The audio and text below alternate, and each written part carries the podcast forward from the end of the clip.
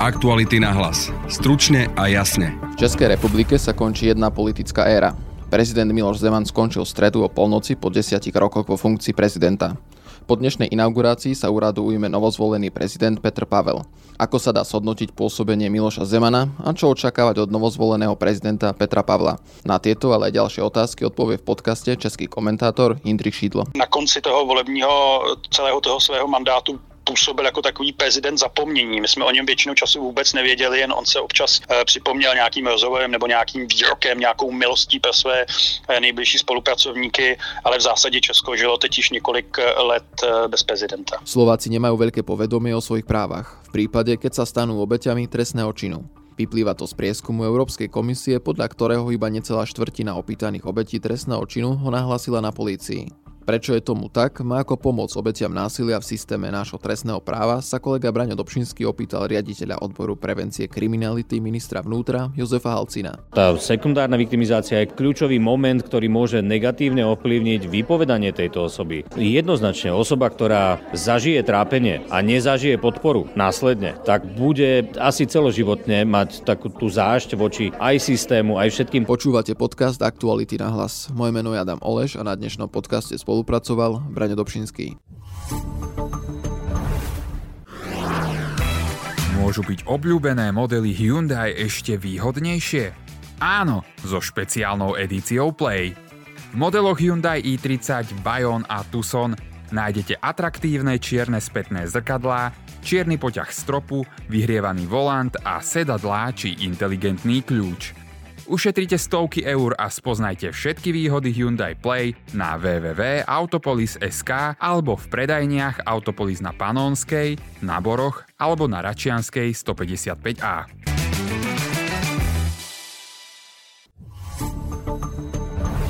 V podcaste vítam českého komentátora Jindřicha Šídla. Dobrý deň. Hezký den. Prejdeme v úvode hneď k Milošovi Zemanovi a tomu jeho 10-ročnému obdobiu, ktoré strávil vo funkcii prezidenta.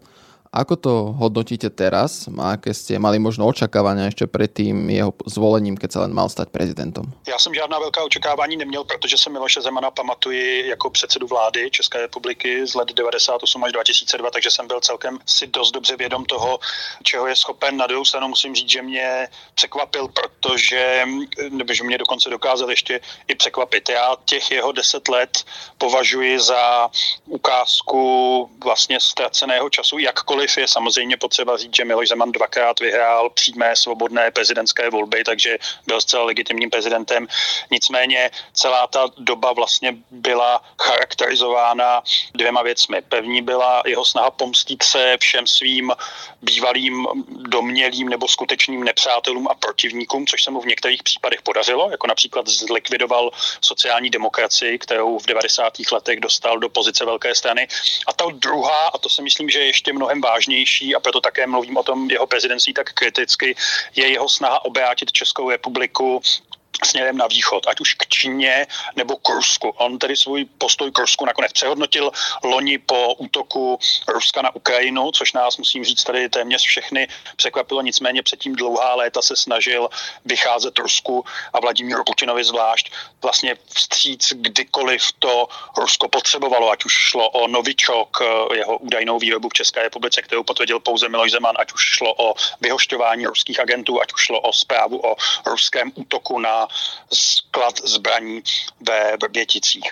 Tohle jsou, myslím, nejdůležitější etapy nebo nejdůležitější body celého jeho prezidentství. Ještě bych k něm možná přidal to, že Miloš Zeman vlastně tak, jak to dělal v politice celý život, tak to dělali těch posledních deset let.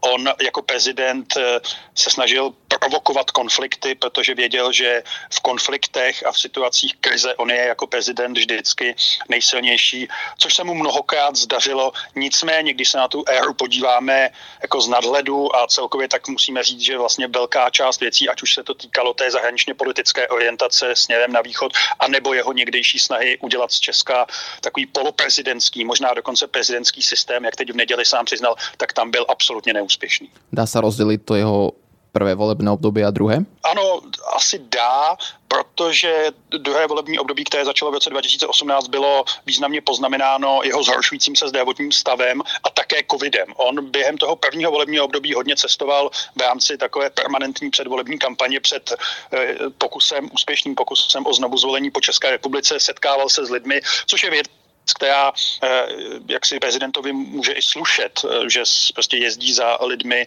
do měst a obcí, kde nikdy žádný jiný politik, politik nebyl, tak tomu se hodně věnoval. Také se hodně v prvním volebním období věnoval těm čínským investicím, což bylo v podstatě na začátku druhého období, poté co čínská strana zatkla jeho externího poradce Jetěn Minga a od, nikdo od něm od té doby pět let neslyšel, tak tahle téma bylo vyřízeno. V druhém volebním období, jak jsem říkal, se významně zhoršoval jeho zdravotní stav. On v podstatě většinu toho volebního období trávil na zámku v Lánech, to je letní sídlo českých prezidentů tady nedaleko od Prahy.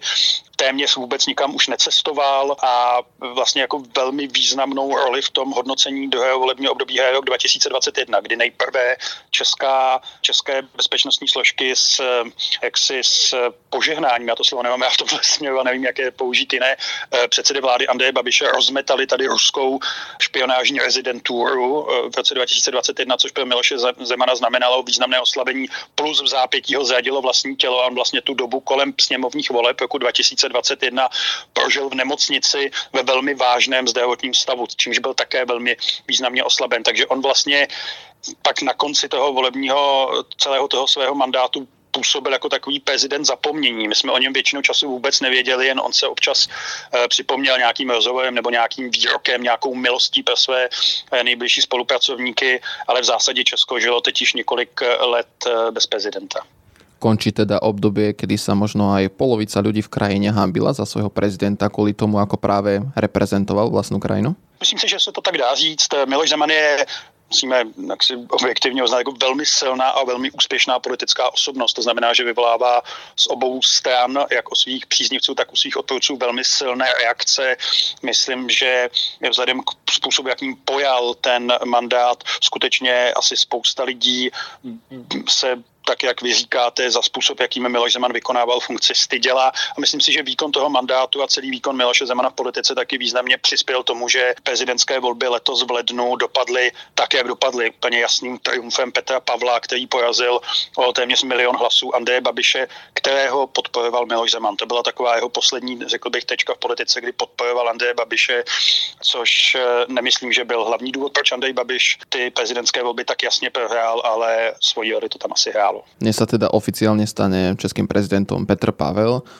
Aké sú tie najväčšie očakávania od nového prezidenta a čo nové by mal priniesť do úradu? Já myslím, že největší očekávání se pojí se změnou politické kultury. Jak jsem říkal, Miloš Zeman se liboval v tom, že vytvářel konflikty.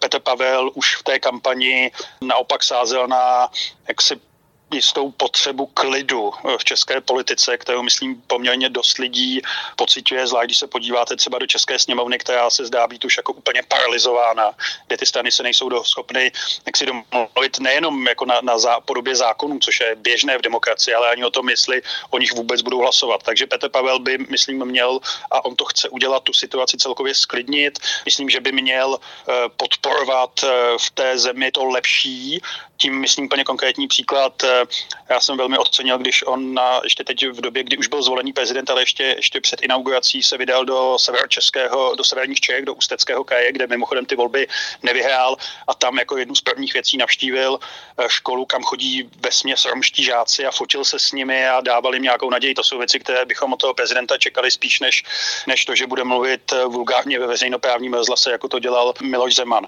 Já si myslím, že jsou s ním spojená až příliš velká očekávání části společnosti. Já myslím, že on nemůže být jako z definice lékem na eh, českou politiku. Myslím, že něco takového znáte docela dobře i ze Slovenska eh, s prezidentkou Čaputovou, ale eh, já myslím, že ono bude mnoho lidem poměrně dost dlouho stačit, když se prostě Petr Pavel bude chovat jinak, než se choval Miloš Zeman, což není tak, není tak obtížné. Navíc on je, eh, co se týče třeba zahraničně politické orientace, on je jednoznačně orientovaný směrem na západ, jeho, jeho postoje jsou velmi pro NATO, pro Evropskou unii, takže ta část Česka, která deset let trpěla, protože prohrávala jedny volby za druhými, tak teď eh, vlastně obsadila, nebo respektive si užila vítězství jak ve sněmovních volbách, tak v těch prezidentských volbách a možná, že doufá, že teď to sebou přinese nějaký čas, řekněme, sklidnění takové té denodenní politiky v Česku. V pondelok v českom podcaste Kecia politika, ale Petr Pavel priznal, že v týchto chvíľach nemá v pláne kandidovať aj druhýkrát a že tých 5 rokov je až až. Ako hodnotíte toto vyjadrenie a neprišlo príliš skoro? Ano, já jsem to slyšel. Já si myslím, že prostě takové věci se říkají, aniž jak si úplně do, do, domyslíte jejich význam. Já jsem ho za to kritizoval, protože si myslím, že on říká, že prezidenti v tom druhém volebním období si vlastně jenom užívají a mají z toho takovou jako permanentní show, no tak eh, pokud řeknete, že nepůjdete do druhé volby, tak eh, říkáte, že si to budete užívat vlastně už v tom prvním volebním období. Já myslím, že je správné, když má, jako politici mají právo, nebo respektive voliči, mají právo zhodnotit po eh, nějakém volebním období politika a říct mu, jestli chtějí, aby pokračoval v nebo ne. Já si myslím, že si to Petr Pavel ještě může rozmyslet. Ostatně i Miloš Zeman říkal v době, kdy šel do té první volby před deseti lety, že eh, rozhodně nebude kandidovat po druhé. Eh, pamatujeme si na Václava Havla, který také původně zamýšlel být federálním ještě prezidentem jenom půl roku. Eh, Václav Klaus také v létě 2002, půl roku předtím, než se stal českým prezidentem, říkal, že vůbec nemá smysl, aby kandidoval. Já bych řekl, že teď na to, aby ten názor přehodnotil nebo případně o něm přemýšlel, má Petr Pavel pět let a myslím, že bude mít jako dost co dělat, takže bych se ho na to ptal tak někdy za tři a půl, čtyři roky znovu a uvidíme, co odpoví. Co to bude znamenat pro Česko, keď prezident, ale aj premiér sú jasne vyhradení a majú takéto prozápadné smerovanie? No, je to, z mého, z mého pohledu je to správný, jaksi správný postup bez ohledu na ty dvě konkrétní figury, prosím. No. Nicméně my máme přece jenom, eh, jak si ta opozice, kterou my tady máme, tak je v tomhle rozpolcená. Zatímco hnutí SPD, Tomia Okamory jsou klasičtí prostě xenofobní populisté se zjevnými vazbami a sympatiemi směrem k Moskvě. U hnutí ano to tak jednoduché není. Andrej Babiš se sice zhlížel ve Viktoru Orbánovi, nicméně v době, kdy on byl předsedou vlády, tak kroky jeho vlády byly také jako velmi loajální vůči našim, našim západním spojencům, jak v NATO, tak v Evropské unii. Hnutí ano podporuje, byť Andrej Babiš občas v té kampani hrál tu, tu kartu míru na místo války, tak hnutí ano zatím podporovalo i ve sněmovně jak si tu pro ukrajinskou politiku eh, vlády Petra Fialy, včetně toho, že hlasovali, většina jeho poslanců hlasovala třeba pro výzbroj nebo pro, pro výcvik ukrajinských vojáků na českém území. Takže tady ten spor o zahraničně politickou orientaci přece jenom jako není tak vyhrocený, jak se mi zdá v poslední době, době na Slovensku a vlastně obsazení těch eh, nejvyšších ústavních eh, funkcí, v tuhle chvíli těch čtyř nejvyšších ústavních funkcí je jednoznačné a prostě odpovídá směřování, které si Česká republika sama zvolila před víc než 30 lety a které nedokázal obrátit ani Miloš Zeman v těch uplynulých deseti letech, byť se o to velmi snažil. To byl český komentátor Indrich Šidlo. Ďakujem vám za rozhovor. Děkuji, mějte se hezky, nashledanou. Trestný čin nie je o samotnom trestnom čine, je aj o jeho širokosiahlých následkoch, od psychických až po zdravotné či sociálne. Obete trestných činov však u nás často nemajú povedomie o svojich právach, čo ukázal aj aktuálny prieskum Európskej komisie. Podľa neho totiž iba necelá štvrtina opýtaných obetí trestného činu ho nahlásilo na polícii. A dôvody? Strach, ale aj nevedomosť o tom, že vôbec boli obeťami trestného činu. Navyše, ak sa už aj obeď trestného činu na polícii prihlási, nieraz čelí sekundárnej viktimizácii, spochybňovaniu svojej výpovede, jej zľahčovaniu a napokon môže putovať nevlúdnym systémom trestného práva v situácii, keď sa ona sama musí vyrovnávať s rôznymi negatívnymi následkami činu, ktorého bola obeťou. Aj preto Európska únia spúšťa osvetovú kampaň pod názvom Majme oči otvorené, ktorej cieľom je zvýšiť povedomie o právach obetí, ale aj o možnostiach podpory pre obete násilia na dôvody nízkeho povedomia o právach obetí, ale aj o možnostiach, ako obete násilia sprevádzať našim systémom trestného práva, ako im v tom pomôcť, som sa opýtal riaditeľa odboru prevencie kriminality ministra vnútra Jozefa Halcína. Tá povedomosť závisí samozrejme od toho, že človek rieši dennodenné svoje problémy a väčšinou sa nezaoberá tým, že zajtra sa môžem stať obeťou trestného činu. Na druhej strane väčšina z tých, ktorí sa stane obeťou alebo vidí v svojom okolí obeť, tak má snahu identifikovať možnosti pre tú osobu alebo pre seba ako obeď. A my to vidíme práve na klientov, ktorí prichádzajú na informačné kancelárie, ktorých len v minulom roku bolo tisíc. Takže ten záujem tam je a prichádzajú aj rodiny príslušníci, prichádzajú učitelia zo škôl. Vlastne vy aktívne robíte nejaké kampane a aj nejaké body, checkpointy, nazvime to takto, kde sa môžu dozvedieť ľudia, že majú tento typ práv. Špeciálne sa to týka napríklad seniorov, teraz aktuálne množstvo podvodov alebo detí, domáce násilie a tak ďalej. Samozrejme, tejto informačnej kancelárie sú určené práve na to, aby sme priblížili tú problematiku tomu človeku, ktorý má ten problém alebo prichádza za niekoho, kto má problém v oblasti, že sa stal obeťou trestného činu, čiže vysvetlím samozrejme aj tieto práva. Snažíme sa aktívne nasieťovať služby, ktoré identifikujeme spoločne, že by bolo potrebné pre toho človeka zabezpečiť a snažíme sa dokonca tieto služby lokalizovať v tej lokalite, kde sa tá osoba nachádza, aby nemala zbytočné náklady na cestovanie. Môže to byť zdravotne postihnutá osoba, ktoré je to zložité cestovať ďaleko, takže snažíme sa približovať a práve preto sme vytvorili sieť 300 a viac pomáhajúcich organizácií. Tá databáza sa samozrejme aktualizuje priebežne, ktoré sú schopné a ochotné pomáhať v oblasti psychosocioprávnej podpory, ktoré majú rôzne vývarovne, ubytovne, chránené bývania napríklad v oblasti domáceho násilia a podobne. Čiže toto je dôležité sieťovanie. Čiže viete im tam poskytnúť aj support v tom slova zmysle, že nejaký psychológ, nejaký sociálny pracovník, nejaký kontakt, čo aj na nejakú vúcku alebo podobne, keď treba riešiť dávky, aby vlastne sa riešili aj tie ďalšie aspekty, ktoré ten zločin vyvolal aj? Jednoznačne áno, tých životných situácií, na ktoré má vplyv tá trestná činnosť, to nie je len bytostne zdravotný stav alebo možno duševný, duševná pohoda toho človeka, ale sú to aj ďalšie okolnosti, ktoré súvisia naozaj s bytostným prežitím na druhý deň, napríklad pri tých veľkých podvodoch a tak ďalej. Takže áno, snažíme sa v rámci toho sieťovania nakontaktovať subjekty štátnej správy, samozprávy alebo mimovládneho sektora, ktoré sú najbližšie k týmto potrebám tejto osoby a ešte sa aj nachádzajú v lokalite, ak je to možné, aspoň trochu, tak najbližšie k tejto osobe. Máte teda dobré vzťahy v úvodovkách s NGOčkami, teda mimovládnym sektorom? No náš cieľ je mať veľmi dobré vzťahy, práve preto organizujeme každoročne dvakrát, trikrát do roka regionálne platformy v každom kraji na Slovensku, kde sú zastúpené rôzne inštitúcie, samozpráva, štátna správa, aj mimovládny sektor a kde spoločne hľadáme otázky, čo je tu ešte riziko a na čo treba nastavovať nejaké opatrenia. Niektoré opatrenia sa dajú samozrejme riešiť na miestnej alebo regionálnej úrovni a niektoré musíme prenášať na národnú úroveň. Problémom je aj putovanie tým systémom, že vlastne tá obeď príde vypovedať o citlivom intimnom probléme, ako je znásilnenie domáce násilie a hovorí to na tom e, okresnom oddelení alebo miestnom oddelení, potom zase pre ďalšieho vyšetrovateľa, ďalšieho vyšetrovateľa, čo je veľmi traumatizujúca skúsenosť sekundárnej viktimizácie. Toto sa dá ako riešiť? No jednoznačne tým, aby sme predchádzali sekundárnej viktimizácie týchto obetí, čiže práve riešením e, špeciálnych vypočúvacích miestností, nahrávaním si toho prvého vypočutia tej obete na kameru s tým, aby sa potom využívali práve tieto záznamy pri analýze rôznymi inými zložkami, či už je to to vyšetrovateľ, psychológ a tak ďalej. Čiže samozrejme táto problematika je stále otvorená a myslím si, že tak ako všetci aj my musíme hľadať ešte ďalšie optimalizačné kroky, ktoré by zjednodušovali túto prax, ale na druhej strane si musíme uvedomiť, že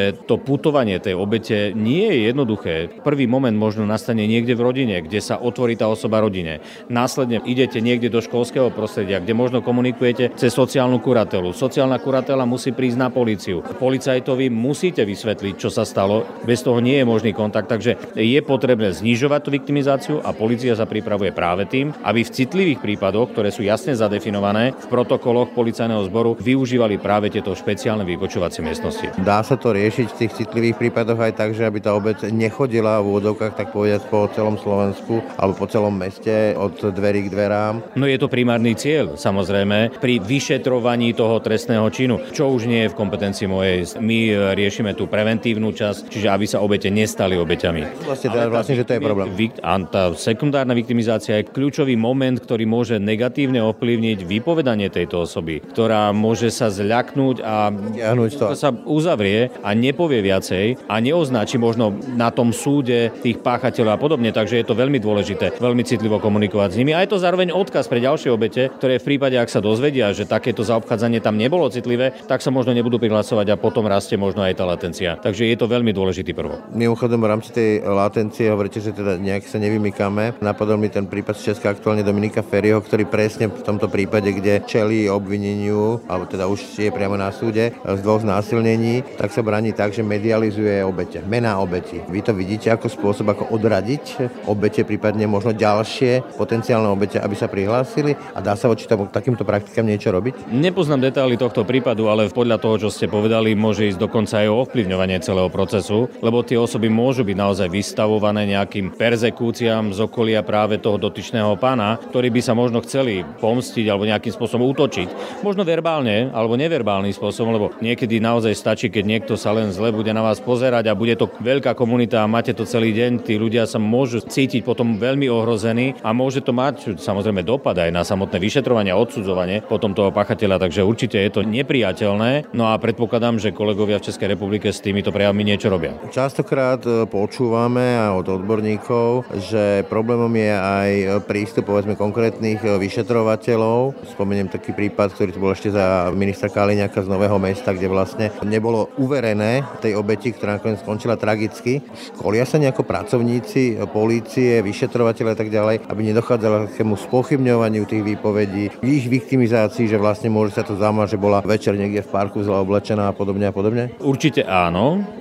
Vyšetrovatelia policajného zboru boli preškolovaní na Akadémii policajného zboru v ostatnom období, aj v súvislosti s práve pochopením toho postavenia tej obete, poviem to veľmi laicky, čiže cítenia sa do tej situácie a zároveň my v rámci civilných pracovíc ministerstva vnútra sme len v minulom roku vyškolili viac ako 1500 príslušníkov poriadkovej policie, ktorí sú prvou kontaktnou osobou policie, ktoré sa s nimi stretáva pri... Chodkari. Nazvime to napríklad takto, ale je to poriadková policia, ktorí sa prvý stretávajú s týmito osobami a od toho prvého kontaktu závisí veľmi veľa. Či budú pochopené, či budú prijaté s tým problémom svojim, či budú odporúčané správne postupy a práve za týmto účelom sme oslovili viacero odborníkov z mimovládneho sektora, z vedeckých ustanovizní, ale samozrejme aj z orgánov činných trestnom konaní, ktorí nám pomohli s týmto vzdelávaním príslušníkov policajného zboru. Z vášho poznania a z vášho presvedčenia je v polícii dostatočné povedomie o právach obetí? Že ich berú teda reálne vážne tie práva, ktoré majú tie obete násilnej trestnej činnosti napríklad? Som presvedčený o tom, že je tu väčšina príslušníkov policajn- a príslušníček policajného zboru, ktorú túto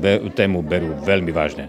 Vy ste v rámci tej diskusie, ktorá prebiehala dnes na pôde Slovenského zastúpenia Európskej komisie, špeciálne zdôrazňovali segment detí, problematiku detí. Prečo? No, jednak sú našou budúcnosťou a... Os... Vychováme to budeme mať? Jednoznačne. Osoba, ktorá zažije trápenie a nezažije podporu následne, tak bude asi celoživotne mať takú tú zášť voči aj systému, aj všetkým tým, ktorým mali pomôcť. Čiže traumu utrpiaci traumatizujú ďalej? No doslova do písmena a akým spôsobom potom budú odporúčať využívanie takýchto služieb. Čiže je prvom rade našim pre nás dôležité, aby sme ich vedeli pripraviť na tie úskalia života, čiže čo by mali robiť v situáciách, ak by náhodou niečo nastalo a tých situácií aj vo vzťahu k trestnému zákonu alebo trestným činom je kvantum, je veľmi veľa. Čiže to je prvý moment. A druhý moment je to, že my im potrebujeme pomôcť, ak sa im niečo stane. My potrebujeme im porúdzi, musíme byť blízko pri nich a oni musia cítiť, že v tých dospelých majú oporu. Lebo ak nám vyrastú, tak nebudú oporou oni potom pre ďalších pravdepodobne. A budú sami nadávať na ten systém, že nefunguje. Čiže je kľúčové venovať sa deťom, nie len deťom samozrejme, nemôžeme zabudnúť na ostatné vekové skupiny, ale deti sú kľúčovou skupinou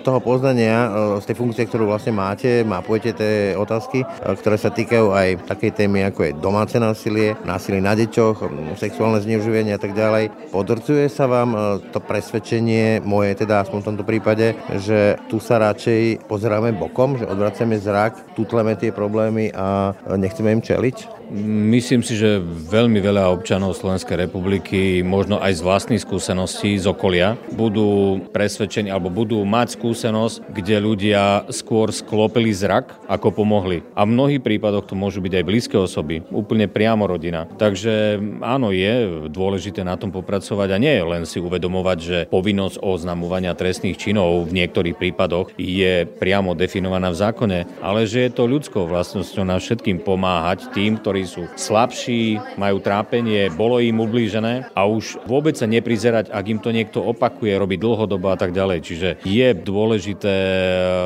práve aj o tom rozprávať s mladými ľuďmi, aby sme to len neprehliadali, aby sme neboli len nejakí okolo idúci v situácii, keď niekoho bijú napríklad na obchodnej, vzhľadom na prípad, ktorý aj rezonuje v riešil, ale naozaj zasiahnuť, pomôcť, identifikovať, pomôcť pri vyšetrovaní následne. Samozrejme takýchto vecí nemali by sme sa báť, lebo týmto nepomáhame ľuďom a hlavne odovzdávame takýto odkaz ďalším generáciám. Toľko šéf odboru prevencie kriminality kancelárie ministra vnútra Jozef Halcin. Ďakujem za rozhovor. Ďakujem veľmi pekne za rozhovor.